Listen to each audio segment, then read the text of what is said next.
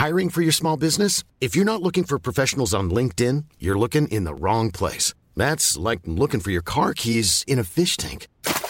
LinkedIn helps you hire professionals you can't find anywhere else, even those who aren't actively searching for a new job but might be open to the perfect role. In a given month, over 70% of LinkedIn users don't even visit other leading job sites. So start looking in the right place. With LinkedIn, you can hire professionals like a professional. Post your free job on linkedin.com slash people today.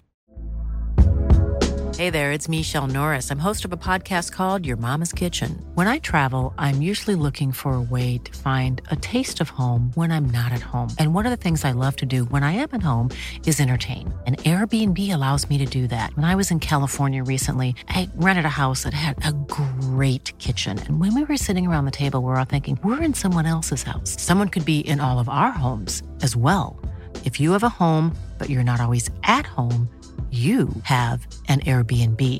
Your home might be worth more than you think. Find out how much at airbnb.com/slash host. Burrow's furniture is built for the way you live. From ensuring easy assembly and disassembly to honoring highly requested new colors for their award-winning seating, they always have their customers in mind. Their modular seating is made out of durable materials to last and grow with you. And with Burrow, you always get fast, free shipping. Get up to 60% off during Burrow's Memorial Day sale at burrow.com slash ACAST. That's burrow.com slash ACAST. burrow.com slash ACAST. Hello? Hello? Podcast Network Asia. Yung isa sa mga nagsusulat kay Willie Revilla Yes, oo. And I haven't asked him that question kung magkano. Pero the way I see it, no, pwede mong gawing Sir, ah, ano, kunyari ako si Sir Benny, I'm not saying na ito, ito yung ginagawa niya. I would say to Willie na pwede mo akong hindi bayaran. Mga Immortal, I'm Stanley Chi, your host for the Underpaid Podcast. It's a pro-employee podcast na siguradong relatable sa lahat ng nag-opisina o work from home. So subscribe to Underpaid and enjoy the show. Mga Immortal, welcome to the Underpaid Podcast. Ito ang podcast na pro-employee para sa mga Immortal. I'm your host, Stanley Chi. At sa episode na to, pag-uusapan natin ang buhay ng isang musikero. Kung gusto nyo mag-pursue ng songwriting as a career, gusto nyo maging ah, singer, rapper, or yung mga ah, nasa music industry, or kung gusto nyo gawin tong side hustle, pag-uusapan natin yan dahil ang guest ko ngayon ay isang music producer, flip-top artist, rapper, songwriter, naku lahat-lahat na basta pag sa mundo ng musika or ng music, eh alam na alam niya ang pasikot-sikot. Walang iba kundi si Archie Malate aka Franchise. Yun, kamusta, kamusta um, Sir Stanley Chi? Salamat sa pag-imbita. Siyempre, alam mo naman si Franchise, matagal ko nang kilala ito. Mga year 2010, mga ganon, o 2011, Ah. mga ganon, no? Yes, sir. At ah, dati siya nagmamanage ng isang grupo, producer siya ng mga kanta. Alam niya kung ano yung mga sisikat na kanta, yung bebenta sa mga tao. Di ba? Oo. So, Archie, alam ko, nasa bago kang grupo ngayon. No? Mhm. Mhm. Matagal mo nang ginagawa itong pagiging isang musikero, isang Mhm. rapper. Ikwento mo naman sa amin kung paano ka nagsimula. Ayun, sige. But before that, Sir Stanley, clarify ko lang. No? So, hindi ako flip-top artist. However, I managed flip-top artists before. No? Yun yung time na nagkakilala tayo. Yan, Sila oo, Shehi, sila Schizophrenia. so, yeah, going back to your question no, na kung paano ako nagsimula. Katuwaan lang to eh. Nagsimula to nung high school ako. I was really a fan of uh, music, no? Banda. So, nagsimula yan nung may mga tape kasi sa bahay may kwento ko na lang, nakakatawa to pag iniisip ko. Pero hindi alam ng mga tao, ng pinakaunang tape na napakinggan ko sa bahay is tape ni April Boy Regino. So Ah, yun yung meron. kakahiwalay pa lang nila ng April Boys. Di ba? Tatlo Oo, sila. si, Ah, oo. si Jimmy Andringo, kakahiwalay pa lang nila. Nag-solo siya, naglabas siya ngayon ng tape, yun yung meron. Sabi ko alam kung bakit meron sa bahay. No? Kasi first, hindi naman musically inclined yung family ko. Pero may mga may mga ano kami, may mga tape, so may mga Eagles, may mga yung mga makaluma, Michael Learns to Rock. Hmm. So, kahit hindi sila mahilig sa music, merong mga bagay na related sa music na nasa bahay. So, may karaoke kami kasi yung airpot ko, Seaman. yung mga second hand sa Japan na tinatabi na lang ng mga Hapon. Inuuwi niya noon kasi kakasakay lang niya ng barko eh. So, nag-uwi yun ng mga ganun, no? So, pinakinabangan kasi walang ibang gumagamit sa bahay, naluluma lang sila. So, pina, sina-sound trip ko. Eventually, may mga tape na naiba-iba sa bahay. Wala, wala pa akong kalayaan nung bumili ng sarili kong tape dahil wala akong pera. So, nahilig na ako mag-sound trip mag-isa. Hanggang sa natuto ako makinig ng radyo. Then, ayun, may mga nakilala akong tropa, mga rappers inintroduce nila ako sa mga sa hip-hop music na doon naman ako natuwa. No, may pera na ako, bumibili na ako ng mga hip-hop tapes. Pinaka, yes sir. Bro, matanong ko lang ah. Di ba sabi mo kanina, April Boy yung unang kaset na, uh, na Ano yung uh, sound na paulit-ulit yung nag-LSS sa'yo na kanta ni Ah, uh, saglit. Uh, wait lang ha. Ah, nakalimutan ko eh. Hindi pa to yung di ko kayang tanggapin. Wala pa yun. Hindi pa yung album na yun. Oh. Paano ang puso ko kung wala ka? Oo, ganun. Yun yun, yun yung, yun yung uso nun. Oo. So yun yung take. Tapos may Backstreet Boys pa. By the way, hmm. before hip-hop, yun yung mga napapakinggan ko nung bata ko, mga grade 5 oh, yata ako. Boy bands. Boy bands. Uh, mga mga 98 degrees. Mm. So, nung lumalaki tayo, napapatropa tayo, mga cool kids yung mga kasama ko kasi nasa Chinese school ako. Um, Anong Chinese school to pare? Hindi ko alam to sa, na Chinese sa Tacloban to pero uh, Sacred Heart yung pangalan ng school. Uh, dito ko naman schoolmate sila Kim Chu tsaka yung mga kapatid niya. So, mm. ito yung school namin nung high school kami. And iba-ibang klase ng tao, syempre mga cool yung tao doon, no? May mga anak mayaman yung mga yun eh. So, may mga nakikilala ko na na talagang may hilig sa music, may mga iba-ibang trip. Eh ako simple lang naman yung buhay namin. Siman yung airpot ko, nasa gobyerno yung mom ko pinag-aaral lang kami ng maayos para maging maayos yung future namin. So, wala kami mga extracurricular activities, kumbaga. Yung mga classmates ko, yun yung nag-introduce sa akin ng skateboarding, kung anong uso. So, yung parang pop culture, doon ako namulat sa school na yun. So, sabi, pwede pala ako mag-skateboard, ang cool pala nito, pwede ako mag-bike, nag-BBMX ako dati, nag- nag-exhibition ako. Tapos pwedeng music, so connected lahat. So, ang dami kong pwedeng gawin, iisang circle lang ang kasakasama ko. So yun, nagsama-sama ko sa kanila, nagka-cover kami ng mga kanta. Hanggang sa nag-decide kami na nakahanap kami ng instrumental. Sobrang bihira ng instrumental nun. Nakahanap kami ng instrumental. Try kaya natin magsulat ng rap. Tapos waray-waray using our own language. Yun yung instrumental, yung parang minus one. Minus one. Oh, minus one. Uh, so yun, nagsulat-sulat kami in waray.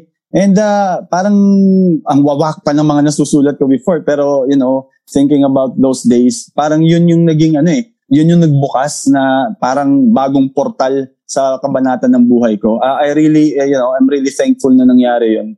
Kasi sobrang wala akong ano eh, wala akong kahilig-hilig sa musika. Anong bata ako, lumalaki akong walang kahilig-hilig sa musika. Eventually, nung, nung nakita ko tong mga bagay-bagay na to, dire-diretso, hindi na natigil. Pero, um, so yun. Na-try mo ba yung ano, na-try mo yung kumanta ka talaga sa banda, yung medyo matataas na kanta? Sinubukan Wala. mo ba yun? alam ko agad kasi na hindi ako pang ganun eh. So, bata pa lang ako, hindi ako talented or ano ba yun, skilled or talented. Um, basta hindi ako sumasayo. Sumasayo ako pero hindi ako magaling. Nagtry ako noon. Nagtry akong magbanda. Hindi hindi nagwo-work eh. So sabi ko, dito sa rap, hindi ko kailangan maging ano, kahit sintonado ako, pwede ako mag-rap. Hindi ko kailangan na nasa tono. Magrarap lang ako, hanapin ko lang yung style ko. Pero mahilig ako sa poetry. So sabi ko, pwede kong gamitin yung, yung knowledge ko sa poetry, yung, yung alam ko sa pagsusulat ng poems, pwede ko yung gamitin sa rap. Halos pareho lang naman eh. Kailangan ko lang matutong bumagsak sa beat eh. So doon talaga ako nag-focus na. Bandam, medyo hindi talaga eh. Kahit yung mga singing contest, wala, wala, mahal, malayo tayo sa mga ganyan. Tapos fast forward, nakagraduate ka na. Anong unang trabaho mo bago ka nag-pursue ng full-time dito sa musika? Ah, well, ang pinaka, paano ko ba sasabihin to? Hindi ako nag-graduate ng college. Uh, I ended up three uh, different courses no sa three universities. Kasi hinahanap ko yung sarili ko eh. Hinahanap ko yung kung anong gusto ko. Eventually, sa kakahanap na yon, maaga pa na-realize ko, ay, hindi to para sa akin. Wala akong gustong, uh, ayoko ng normal na, na buhay. Ayoko maging normal na tao na na 9 to 5. I mean, uh, sorry, no, pero ayoko ng ganito. Kailangan cool yung life ko. So nagpatato ako ng marami. Wala nang wala nang magawa yung parents ko. Hindi na ako pwede mag-nursing. Hindi ako pwede kahit. So, Ano ang gusto ko lang, na kinuha mo pare? Ano yung course na yun? Saka ano mga eskwelahan itong mga to? pinakauna kong course sa college is Hotel and Restaurant Management sa Perpetual. Okay. Ah, tapos- ilang taong ka ron? Ilang taong ka ron? Ah, ah, isang taon, naka-isang taon ako doon. Uh, naka, Las Piñas yun eh. Yan. Oo. Isang, naka-isang taon ako doon. Pagkatapos nun, sabi ko, ayoko na nito. Hindi man di nakakatuwa. Tourism. ah, kasi pareho yun eh. Tourism tsaka hotel and restaurant management. So after nun, ano kami? Umuwi akong Tacloban. Nag-enroll ako sa AMA. Ah, have you heard of AMA? Yung computer... Yeah, oo. so, ah, Computer school, oh. Yeah, so nag-enroll ako doon, business management naman. Kasi yun ang gusto ng parents ko. Pero Ah. ako kasi, sabi ko, gusto ko mag-fine arts. Gusto ko mag-fine arts or conservatory music. Something that has to do with my interest, no? Yung, kasi nagkakanta-kanta na, I mean, nagrarap-rap na ako, nagsusulat-sulat, and I also performed. Pero hindi sila naniniwala. So sabi ko, hindi, mag-ano na lang ako, mag-fine arts ako. Ay, hindi talaga, eh, hindi pa pwede. eh. So wala akong pera. Ayaw Oh, nila. sige. Kaya hindi ka, Ayaw. hindi ka supportahan sa pangarap mong mag-fine arts. Hindi. They can send me anywhere pero ayaw nila. Kasi alam mo Ah. naman, yung pag typical na parents na, I mean, I love them, but yung typical na mindset na walang pera sa arts. Yes, yun dati ang nila. Yan, Oo. di ba? So, engineer, engineer ka dapat, di kaya doktor, di kaya abogado. So, ako naman, tinry ko eh. Ano yan eh, magulang natin yan. Pinagbigyan ko, wala pa rin eh. So, ano yun, information management naman sa ama. Sabi ng airman ko, baka kailangan mo ng change of scenery, balik ako Maynila. Hmm. So, enroll na naman ako sa AMA, sa Maka, dyan sa Makati, sa South Super Highway. Pag enroll ko dyan, ano naman, ano, business management naman. So, tinry ko lang para pagbigyan yung parents ko, hindi talaga kaya eh. So, sabi ko, wag na tayo pareho, ano, ng pera. pareho sa AMA, nag-business management ka. Ibang lugar. Information, information sa Tacloban, business sa, pero puro management. So, from hotel and restaurant, information to business, lahat ng courses na yun, puro management. So, sabi ko, huwag na tayo magsayang ng pera. Ayoko, mag, ayoko nang mag-aral. Sabi ko, ako nang bahala, didiskarte ako. Yun, music, music na lang. Hinahanap ko sarili ko uh, through music. Bro, bro, Hmm. mahirap pag hinanap mo yung sarili mo kasi pag nakasalubong mo yung delikado. nakakatakot yun, nakakatakot. Oh, nakakatakot yun. So yun nga, ever since nun, nag-music na lang ako. Tapos nalaman ko, ano, may BPO industry. May call center. So, pinakaunang trabaho na, na, na nalaman ko na pwede mag-apply ang mga undergraduates call center tumatanggap. Eh, marunong ako mag-English. Kasi sa Tacloban, ang business ng grandmother ko is uh, review center ng mga mag-IELTS, magto-TOEFL, yung mga mag-abroad na mga gusto matuto mag-English. So, lumaki akong nakikinig ako ng mga English, no? Kaya din ako napapasulat ng mga songs in English. Kasi kahit papano, English speaking sa bahay. Oo. Yung, so, yung grandmother ko talagang, ano yun, professor sa UP Diliman ng English. Ano, yung pag nagsalita ka ng English sa BPO, ano yung tono ng English mo nun? Nung araw, ano eh, English school eh. Eh, Oh, di hindi pa yung, wala pang accent eh. Ah, Oh, anong, kasi sa ano, BPO anong- ano, Oo, sa BPO. what do you mean? Sorry. Ano kunyari, may kausap kang kliyente, nasa BPO ka, paano Ah. ang ano doon, ang tinuturo nyo or ang sinasabi nyo? Paano kayo magsalita ng English doon? Magsasample ba ako? Ganun. Sample, sample, oh. Ah, paano ba yun? Okay, um, so sabihin na natin, no? Thank you for calling Agaron. This is Archie. How I can help you today? Yeah, I know that you've been, you know, I know that um, you've been going through this issue all over again. Uh, I mean, I mean, since last month, and I want to make sure that I'll be able to resolve it. So parang ganun, um, mga may mga may mga Nasa words of assurance ka. Oo. Customer service, iba-iba eh. Ah, ang una kong call center, scam nga eh. Kasi ano siya, timeshare, appointment sharing. So what we do, tatawagan namin yung ano, tatawagan namin yung mga customer or or list of customers sa ah, San Diego, no. Ma'am, na ma- ah, hindi ko na i-detail. Na, na, na, na, may- na ano ko na ato, nanalo ka ng libreng bakasyon, pili ka na lang Oo. para makuha mo to, punta ka sa ganitong lugar. So, may mga ganong mga ganun. Tapos pagdating nila doon, ko-cornerin sila, bebentan sila ng kung ano ng produkto. Para So, makuha yun- yung produktong yun na Oh, napanood. oh, parang yung nasa mall, sir, may popcorn, may payong. Libre tapos pag- kasama ka. Sasama ka, tapos may mag speech doon, di ba? Oh, bebentahan ka na kung ano. ano, di ba? Oh, dati Ah. ano yun, so ano eh, sa Glorieta na uso yung bibigyan ka ng libreng movie tickets. Pero sasama ka muna sa Ah, bago mo makuha yon, makikinig ka, tapos may parang ibebenta sa inyo, gano'n. yes. oo. parang ga- ganun din, ganun din. However, yun nga, foreigners ang tinatawagan namin. Yan yung pinakauna kong trabaho uh, to answer your question, no? BPO talaga. Sa BPO, Nagsi- nung time na yun. Nagsimula ako ng ano eh, 18 plus 2,000 allowance, mga 20,000. Oo, malaki na yun. Nung Ano? time na yun, ha? Malaki yun. Ah, malaki, malaki na yun. Malaki na 20,000 ng mga 2006. Oh. Kasi bago pa lang ang BPO nun eh. Mm, Medyo malaki-laki yun. Kasi ang ang starting dati, nung nagsimula ang BPO, 15,000, 18,000. Kaya yung mga ibang industriya, nagsipagtaasan ng offer sa mga ano empleyado kasi nga, yung mga ibang magagaling na nagtatrabaho, lumilipat sa BPO kasi nga ang laki ng sweldo. Correct. And then, mga gaano ka katagal sa BPO bago ka nag-concentrate sa music? Ano lang, mga six months lang yata yun. Months? Hindi ako na hindi ako natuwa eh. Sabi ko, eh, hindi to para sa akin din. So, I have to let go of that job, no? Hindi rin siya sapat para dun sa mga kailangan ko eh. So, ayun, tamang after that, minsan umuwi akong Tacloban. Medyo ano eh, ah, paano ko ba sasabihin? Kasi syempre, well, hindi ako nag-aaral and then wala akong work. So, parakit-rakit ka lang kung Paano anong trabaho natin meron. mga panahon na, ito ah, para sa mga Hmm. immortals, sa kinikwento ni franchise sa atin, malalaman natin na parang above, above ano siya, middle class, above middle class. Kasi seaman ng daddy mo, malaki sweldo ng seaman. Ang mami mo, Ah, nagtatrabaho sa gobyerno. Ang lola mo, may Ah. negosyo, di ba? So, above, Ah. ano, middle class ka. Well, okay, sige. Kasi medyo, ano din eh, no? medyo hindi mag, sige, mag, maging honest tayo dito. Hindi kasi magko-connect yung undergraduate ako, tapos, eh, hindi ako nagtrabaho, nag-stop ako mag-work sa call center, tapos wala akong, saan ako kumuha ng pera. Ah, so, bali yung family ko kasi, yung negosyo ng, sa father, sa, sa lola ko yun yung training center, no? Sa father side ko naman, ang lolo ko, father my father, meron kaming ano, Aris 3 and Stevie Doring, no? So, ya, port yard. Meron Hmm. kaming pier. Sa Tacloban, Tacloban, Katbalogan, Baybay. So, tatlo yan. Lahat nasa Region 8. Yun talaga negosyo ng family namin sa father side. The reason why they want you to go to business. Sa business. Correct. Diba? Oo, Kasi, correct. yun yung parang ano eh, yun yung parang kinabubuhay mo. And then, parang nakita ko sa MTV mo yung parang peer na yan, yung sinasabi mong ano, Ah, yeah, yeah. Mo dati na ganyan. Oo. Oo. Yung dating music video, yeah, yeah.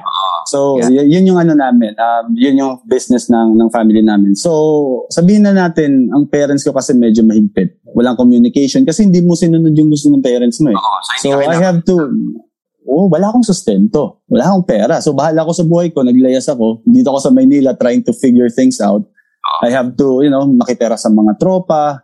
Nagkataon lang na yung mga lola, lolo natin, mga ano, mababait. So, syempre pag apo ka, Siyempre, tapos pag ikaw, ako, hindi, hindi matitis hindi, ang apo. hindi matitis. So, ang dami kong pera. Side Hmm. by side, may nagpapadala sa akin.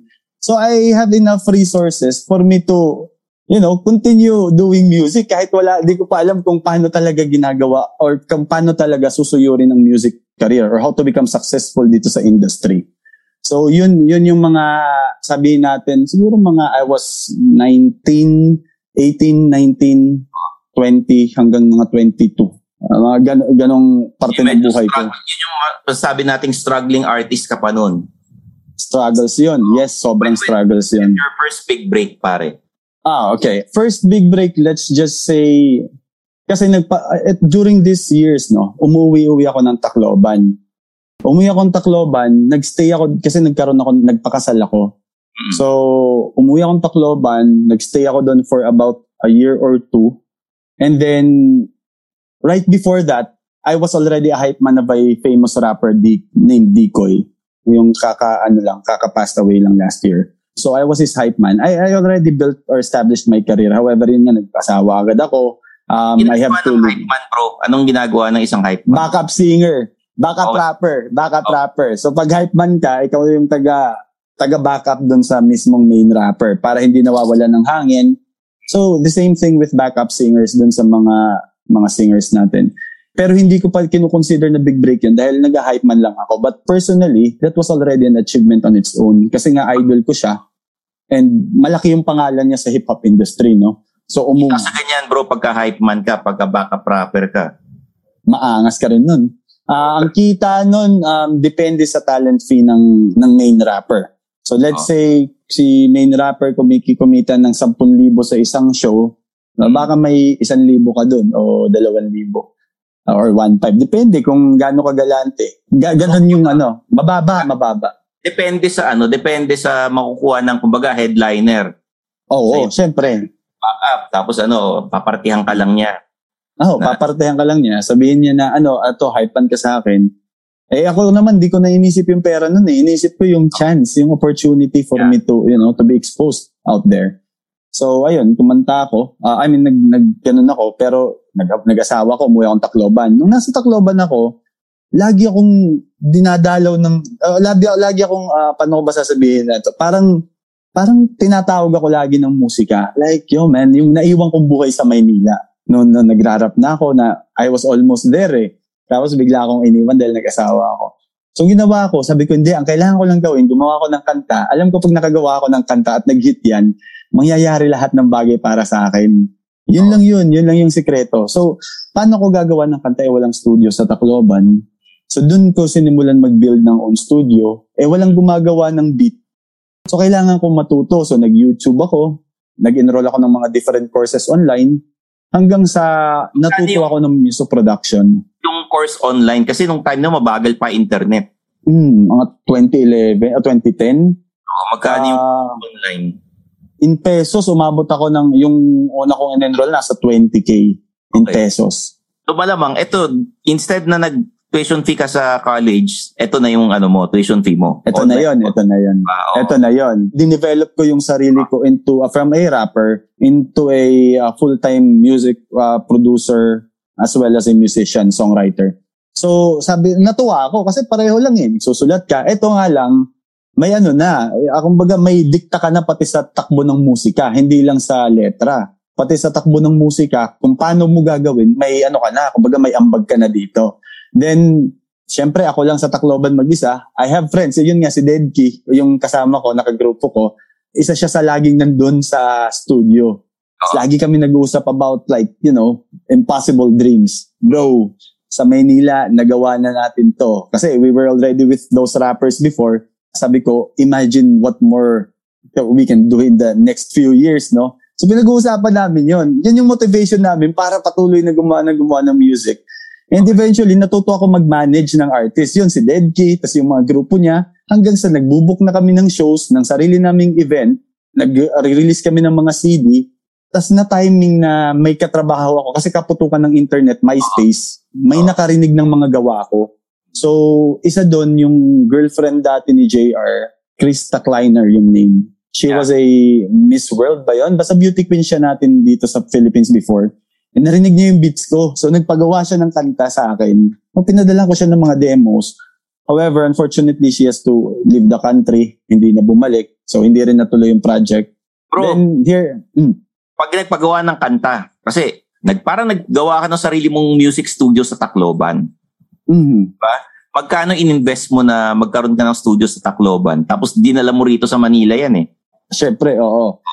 Sabihin na natin nung time na yun, nung 2010 bro, that was like around 125k from computers to, you know, musical equipments. Pati mga programs, tapos dinala mo sa Manila yun.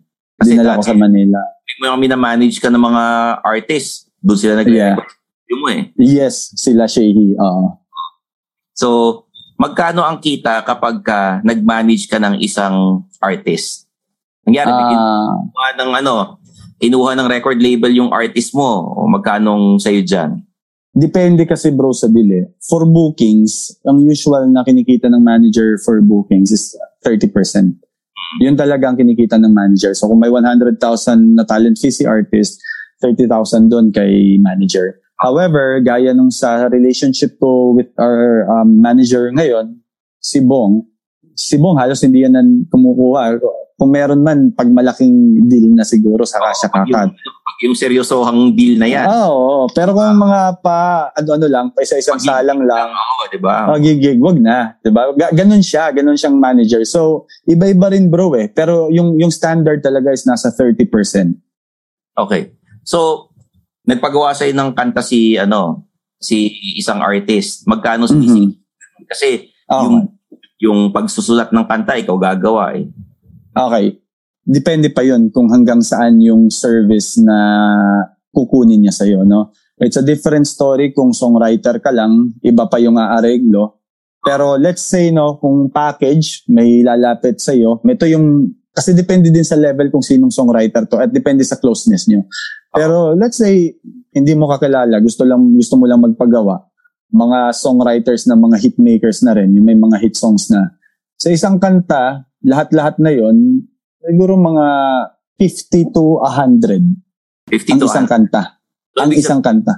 yung mga ginagawang kanta para kay Willie Revilla, may ganun ang halaga nun. Mhm. Pwede. Pwede, di ba? O, Pwede. Ano pa yon Again, depende yan. Kasi pwede ring wala. mm. Pwede ring walang bayad. Kamo, kasi for personal friend ko si Benny Saturno, yung isa sa mga nagsusulat kay Willie Revilla. Yes, oo. And I haven't asked him that question kung magkano. Pero the way I see it, no, pwede mong gawing, well, sir, uh, ano, kunyari ako si Sir Benny, I'm not saying na ito, ito yung ginagawa niya. Pero I would say to Willie na pwede mo akong hindi bayaran. Pero make sure to it na yung kanta ko babad sa TV. Kasi that way, binabayaran ako ng PhilSCAP, which is an organization na Oo. kumukolekta ng mga royalties in behalf of the songwriters. Okay. Yung studio niya, malapit dito sa amin eh. Sa ano ka ba, Times? Malapit, malapit ako dito. Ah, Actually, hindi naman ako sa Times, pero ano, doon ako sa mahirap na part ng ano, ng QC. Pang mayaman yun eh. okay. Ano ko yun, pare? Oo. So malapit ka sa Pegasus. Ay, hindi, medyo ano, medyo malayo-layo. Ah, malayo-layo ka. Mal doon sa studio ni Benny, yun. Parang Malapit-lapit. Mm. medyo mas malapit. O, kaya nakikita ko yan Mhm. pagka ano eh, yung papasok ko sa may examiner, mga ganun. Ah, yun, matitindi na yung mga ganon. Mm. So, 150 to 100k ang isang Or- kanta. Oo, pag pare-pareho tayo, hindi magka, kunyari, hindi tayo magkakilala. Kaya Kilala, ganun. Oo, kanyari, parang commercial. Yung Hmm. magpapagawa ng beat sa'yo, radio jingle, mga ganun. Ah, iba-iba din yun. Kasi kung hindi dadaan sa ad agency, mas mura. Kasi usually pag commercial sa ad agency na yan eh. Oo. Hindi ba na yung budgeting nila? Pero kunyari sa akin, before may ginawa na ako na ano to, TV program, no, TV show Oo. sa Studio 23. Old Oh, school anong- na to kasi Studio Anong, 23 ano, pa. Anong pangalan? Ano to, mabilis lang to na show eh. Kay ang ang host nito si Councilor Kate Cositeng. Nakalimutan ko yung title ng show. Ah, however, yun ako yung gumawa ng theme. Ang kinita ko dun siguro sa TV show na yun, mga nasa 25. Oo. Pero kasi babad yan eh.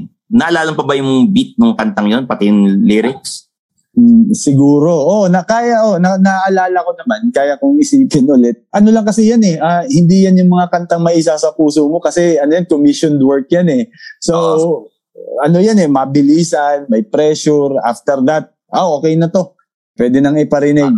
Ah. Unlike yung mga personal songs na ginagawa mo na designed for your career. Yung Iba yun talagang eh. ano, paghihirapan mo talaga eh. Ah, Talaga. ah, iba yun. So, pinaghirapan mo rin naman yun. Kaya lang, hindi mo masyadong, ano, kumbaga, oh, tatlong, Budget motivation nun eh. oh, yan, sige. Pero ito, pag sa sarili mo na, talagang kakaririn mo. yes, yes, yes. Diba? So, kumbaga, sa mga Spotify, pag may album ka, Mhm. release ka ng kanta ron, ano, kumikita ba pag sa Spotify? Mm, okay. Sa Spotify, sobrang liit ng kita mo, no?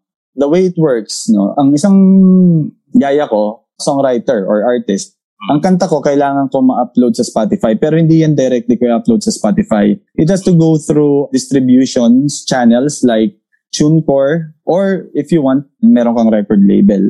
So, I've been through uh, both roads, record label and then independent, no? So, after that, sila na yung mag upload naman kay TuneCore. Tapos, si TuneCore magbabayad sa kanila, lalabas yun sa reporting mo. So, halo-halo na yon from YouTube, from Facebook, from Instagram, from Spotify.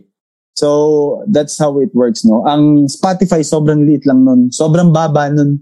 Kung Parang independent artist ka, halimbawa ako, kunyari ako, mag-iisip ako ng kanta, ganyan. Susulat ako Hmm. ng kanta, pag, palalagyan ko ng music sa'yo, tapos i-upload natin sa Spotify. Gagawa Hmm. natin. Mm. Ano yung Spotify? Parang YouTube ba yan? Na, Pagka marami nakikinig sa kanta mo, kikita ka? ah, oo, oo naman, oo naman. Pero hindi kasing laki ng YouTube, no? Kasi ang YouTube, visuals. Ang Spotify, tsaka hindi ko rin maintindihan bakit ang baba ng Spotify, sa totoo lang. Pero yes, may pera sa Spotify din. Hindi lang ganun kalaki. Pero kung ex-battalion ka, siskastakli ka naman, ganun yung level ng kanta mo, yun, mararamdaman mo talaga yung yung pera sa Spotify. So, ibig sabihin, pwede tayo mag-upload ng kanta sa Spotify. Magsusulat tayo ng kanta, ganun. Yeah. You upload it through a distribution channel, sila yung mag-upload kay Spotify. Yes, pwede. Pwedeng pwede. Ah, Without the help of a record label, kayang-kaya. Marami nang gumagawa niyan sa ngayon kasi they think na mas malaki yung mas malaki nga naman uh, in reality no yung yung makukubra mo dahil almost 100% or let's say at least 80% ang mapupunta sa iyo whereas kung dadaan ka ng record label 50-50 kayo. Mm. or minsan 70-30 60-40 so yung iba they prefer to upload it themselves ano uh, kaysa sa mag-record label sila. Ako naman depende sa project. So pag may project ako na dinadaan ko kay label may projects ako na ako sa sarili ko mismo. Okay. independently. Like, uh, are you working with different TV stations or radio stations or kahit record labels o ah, freelancer ka? Well freelancer ako. Meron akong record label ah, sa group namin na Agaron. Yung yung Agaron under Viva yon so we are signed under Viva. Pero as an individual artist freelancer ako. May mga label din akong or may mga katrabaho din akong mga record label. However di ako nakatali. So Hmm. pwede ako makipagtrabaho kahit kanino as an individual artist. Okay. at may mga ginagawa rin ako Ano yung pinaka sumikat na kantang sinulat mo? Or ginawa mo ng Ah, para malaman ma- immortal mga nakikinig sa atin ngayon? Hindi ko alam kung so, pinakasumikat, no? Pero back in 2014, meron akong song na Yaka. So it was a song I did for ano for Yolanda kasi taga Tacloban ako. That song, well yun yung pinaka successful song ko kasi yun yung pinaka pinagkakitaan ko of all the songs I did, no. And then it was on mixed hit charts for like seven weeks. And nasa airplay, nabigyan ako ng endorsement sa mga big brands before dahil sa kantang yun. So, if I may say yun, yun yung Yaka, tawag nito. That was under GMA Records naman. Mm. Or GMA Music na siya ngayon. Magkano ang kinita mo? Sabi mo, yan ang pinaka naging successful. Marami kang dyan, di ba? Ano yung mga Ah. brands na lumapit sa'yo? Ano yung mga naipundar mo dahil sa kantang yan? Ah, okay, sige. Pag-usapan muna natin yung yung sa brands. Oo. Isa is yung Fubu, yung damit na Fubu. So, dinamitan nila ako for the last six, seven years yata. Maano sila, ang tag nito, mapagmahal, kumbaga. Oo. Na baka, nakakalimutan hanggang ngayon. Aha. Ah, ah, ngayon wala na ako sa kanila kasi I have to, ah, yeah, I have to, you know, paano ko ba sasabi? May, may plano kong mag, magtayo ng sarili kong clothing. So, y- yun, medyo off naman kung nandun pa tayo, then iba yung mga sinusuot natin. Pero yun, yung Fubu isa yun, and then yung My Phone, yung cellphone brand na Pinoy. So, I remember, nagtutur ako, ah, halos isang taon din akong binuhay ni My Phone, no? Kung saan-saan ako napupunta from Puerto Galera to Tacloban, even the biggest concert na pinagkantahan ko was made possible by my phone dahil dinala ko sa Tacloban 35,000 people and yung front act ako ni Daniel Padilla.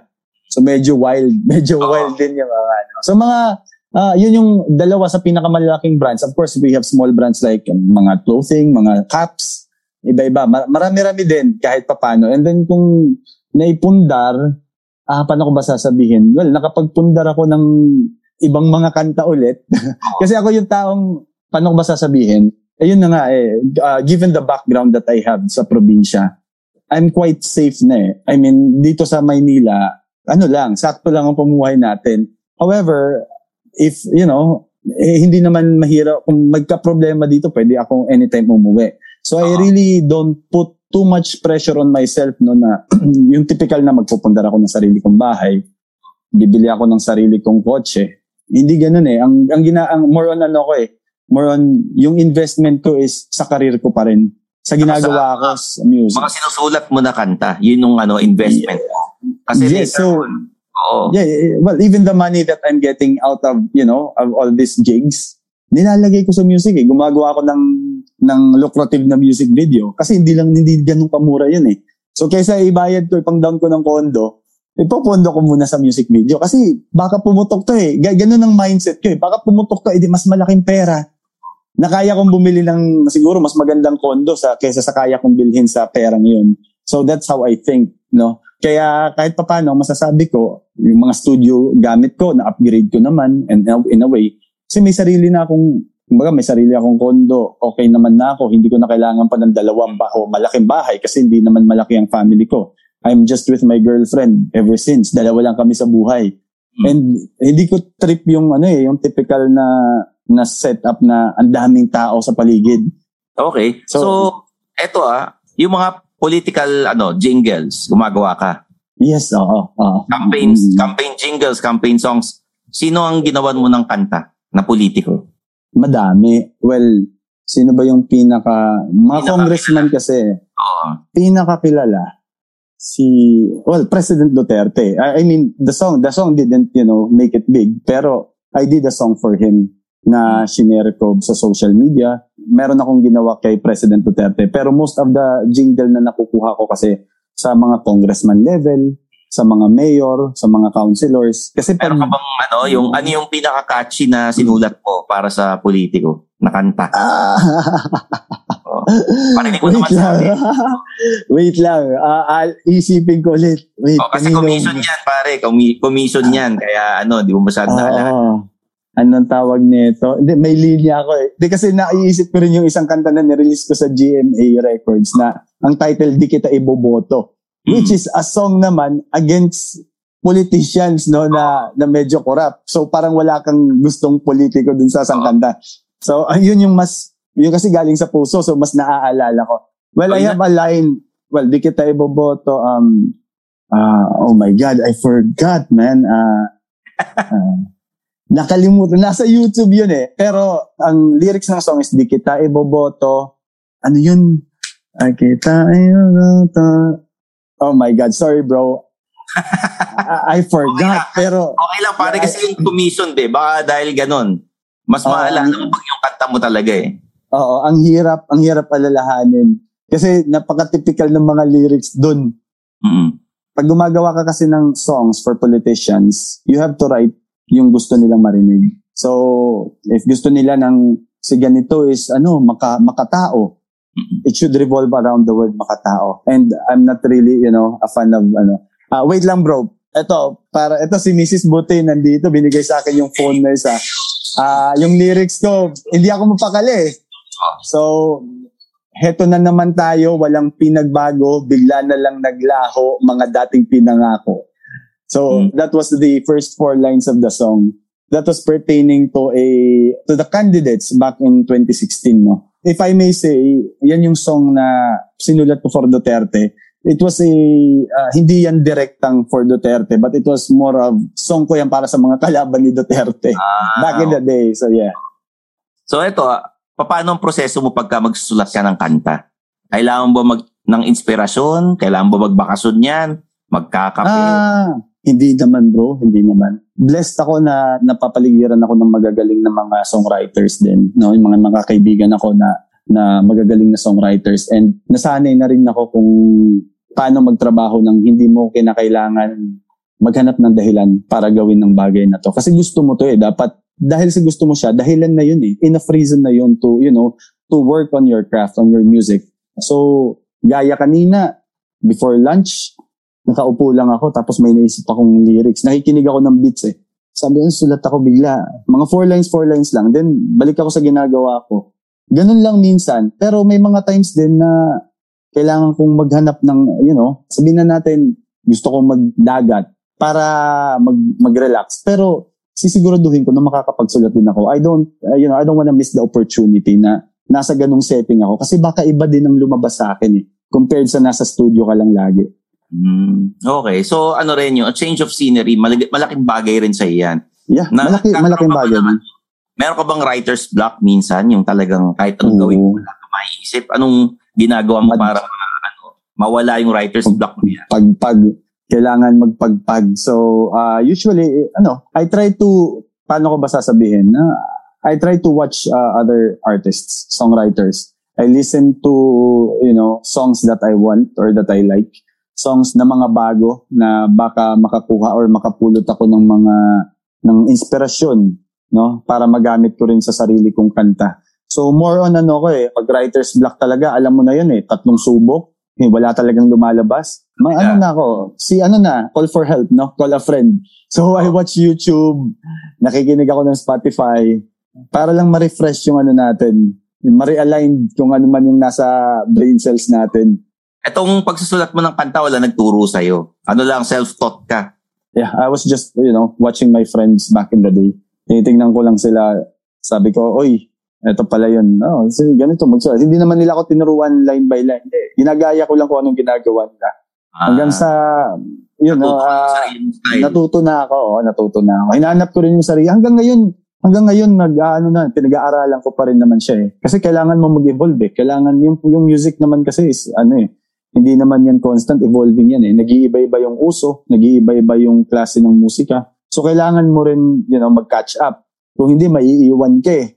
Oo. So, eto ah, anong papayo mo sa mga immortal? Kasi based sa kwentuhan natin, it seems like a very lucrative business. Magkakaroon ka ng sariling studio, magsusulat ka ng kanta, pero not everyone will have the opportunity na makapag-perform, makapagsulat mm-hmm. ng kanta para sa mga different artists. So, anong pwede nating ipayo sa kanila if yung mga listeners natin gusto mag-pursue ng songwriting or gusto yeah. maging ang ano, uh, producer?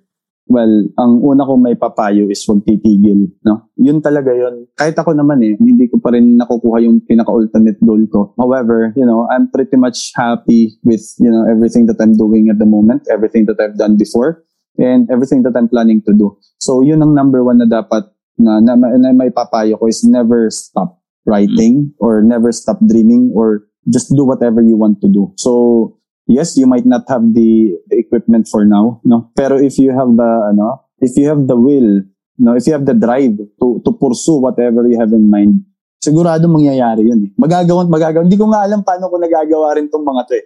Pero alam ko, dahil gusto ko, nagagawa ko ng paraan. So, just to share, no, I am not even supposed to be in this position where I'm working with, you know, different artists. Medyo makulit din ako nung kabataan ko. Pero yung music, yung will to pursue the dream, whatever the dream is, nandun lagi sa akin. Kaya kahit anong nangyayari sa buhay ko, hindi ako nauliligaw ng landas. So yun din yung talagang payo ko na never stop dreaming. Uh, don't stop. Uh, magagawa at magagawa ng paraan yan hanggat gusto mo. Mm. So ang ganda nung ano, ang ganda nung sinabi nyo na never give up, don't stop, tuloy mo lang ginagawa mo. Darating yeah. din yung break na yan kung talagang para sa'yo eh, di ba? So, so pwede ba nating sabihin, na magandang side hustle ito at wag mo nang gawing full-time pag empleyado ka? Ay, oo naman. Medyo magastos to. Kung typical lang tayo na empleyado, meron tayong pamilyang binubuhay, meron mga pinag-aaral tayo na, na anak, no? Hindi naman maganda na ipa-prioritize natin yung ito compared sa kumpara sa family natin kung yun ang nakasanayan natin setup. Kasi ako, iba kasi yung setup ko eh. Yung anak ko una, lumaki sa parents ko even now, nasa akin yung anak ko, you know, may katuwang ako sa, sa pagpapalaki, pagpapaaral. And I have a, a partner na medyo maayos din yung work and nakakatulong din sa mga gusto ko. So ay ma- maayos yung support system ko if I may say. Yun ang sikreto mo eh. Yun ang secret weapon. maayos. Uh, may, may, may support system tayong maganda kahit papano. Pero again, kulang pa nga yun eh. Kahit meron tayong ganun, kulang pa yun. So kung sabihin mong ano, sabihin mong side hustle, yes, definitely this is a good side hustle. Pero kung full-time, unless sabihin na natin pwede kang mag-resign, is ito, ito na lang ipapayo ko. Kung kaya mong mag-resign sa work mo and then for one year kaya mong mabuhay just doing music, pwede. Gawin mo. Kasi marami kang magagawa sa isang taon. As long as meron ka nang naipundar, kaya mong mabuhay ng isang taon na wala kang ibang ginagawa kundi musika, sige, yung isang taon na yun, malaki na yan. Para uh, isagad mo kung anong pwede mong isagad dito sa pangarap mo ito. Okay. Maraming salamat, Archie Malate, aka Franchise. Nako. Hmm. Pare, sa kabila pwedeng... Maraming salamat, bro. Yeah, para ma-follow ka nila at uh, masundan nila yung ano mo, yung mga musika mo. Well, meron tayong Facebook, meron tayong YouTube, and meron tayong sa Spotify. and Instagram. So lahat yon FRNCHZ, franchise na walang vowels. So yun lang po. And then also ipopromote ko na rin or i-share ko na rin yung sa grupo ko which is Agaron, A-G-A-R-O-N. Yeah, we are coming out with new music. Hopefully next month may bago kaming music video. So yun, dami nilang aabangan sa amin. Okay, maraming salamat sir ha. At uh, sana maulit ang iyong guesting. Marami kang na-inspire sa mga listeners ng Underpaid sir. At uh, alam mo naman, syempre magka-birthday tayo kaya pareho tayong pogi. it's a pleasure bro. Maraming salamat sa pag-imbita sa akin and uh, you know, it's always nice talking to you. Ang dami ko rin, natutuwa ako eh. Ang dami kong na-absorb na positibong enerhiya. Salamat, salamat pare. Alam mo, ito yung maganda sa amin ni franchise. Matagal na kami magkakilala hindi kami nakalimot sa isa't isa. Di ba? Yes, sir. Tuwa tayo eh, di ba? Naalala ko, there was a time na you went to the studio, you played your music, ni-launch niyo yung kanta niyo ron, di ba? Naalala yes, sir. Ko, yung yakapin ng umaga. Yes, oh. Wow. Yeah. Na- oh, bro. Nice, yeah. nice. From yakapin ng umaga hanggang sa agaron, di ba? Yes, oh. sir. And hopefully, you know, there's more to come. Pero salamat at nakasuporta ka din lagi sa amin, bro. Siyempre. O yan. So, mga immortal, supportahan natin. Agaron at si Franchise, di ba? Archie Malate. Ayun, the Other Paid Podcast is produced by Podcast Network Asia and we have episodes every Mondays and Thursdays. At meron din tayong Facebook and Instagram at The Underpaid Podcast. Mag-follow kayo, mag-subscribe kayo sa Spotify and Apple Podcasts and i-rate niyo yung podcast namin at mag-comment kayo. Meron kayong mga suggestions sa mga topics, sabihin nyo lang sa amin. Nasa social media rin ako, hanapin nyo ako at Stanley Chi. And please join the Discord group. Yung Team Suplado na Discord group, yung link nasa comment section and nasa description ng episode na ito. So there you have it guys. For Mr. Archie Malate, aka Franchise, I'm your host Stanley Chi, and this is the Underpaid Podcast. Bye! And that's another episode of Underpaid with Stanley Chi. Hit that follow button to get updated with our new episodes. Follow us at our socials at the Underpaid Podcast. Kita kits, mga immortal. The views and opinions expressed by the podcast creators, hosts, and guests do not necessarily reflect the official policy and position of Podcast Network Asia. Any content provided by the people on the podcast are of their own opinion and are not intended to malign any religion, ethnic group, club, organization, company, individual, or anyone or anything.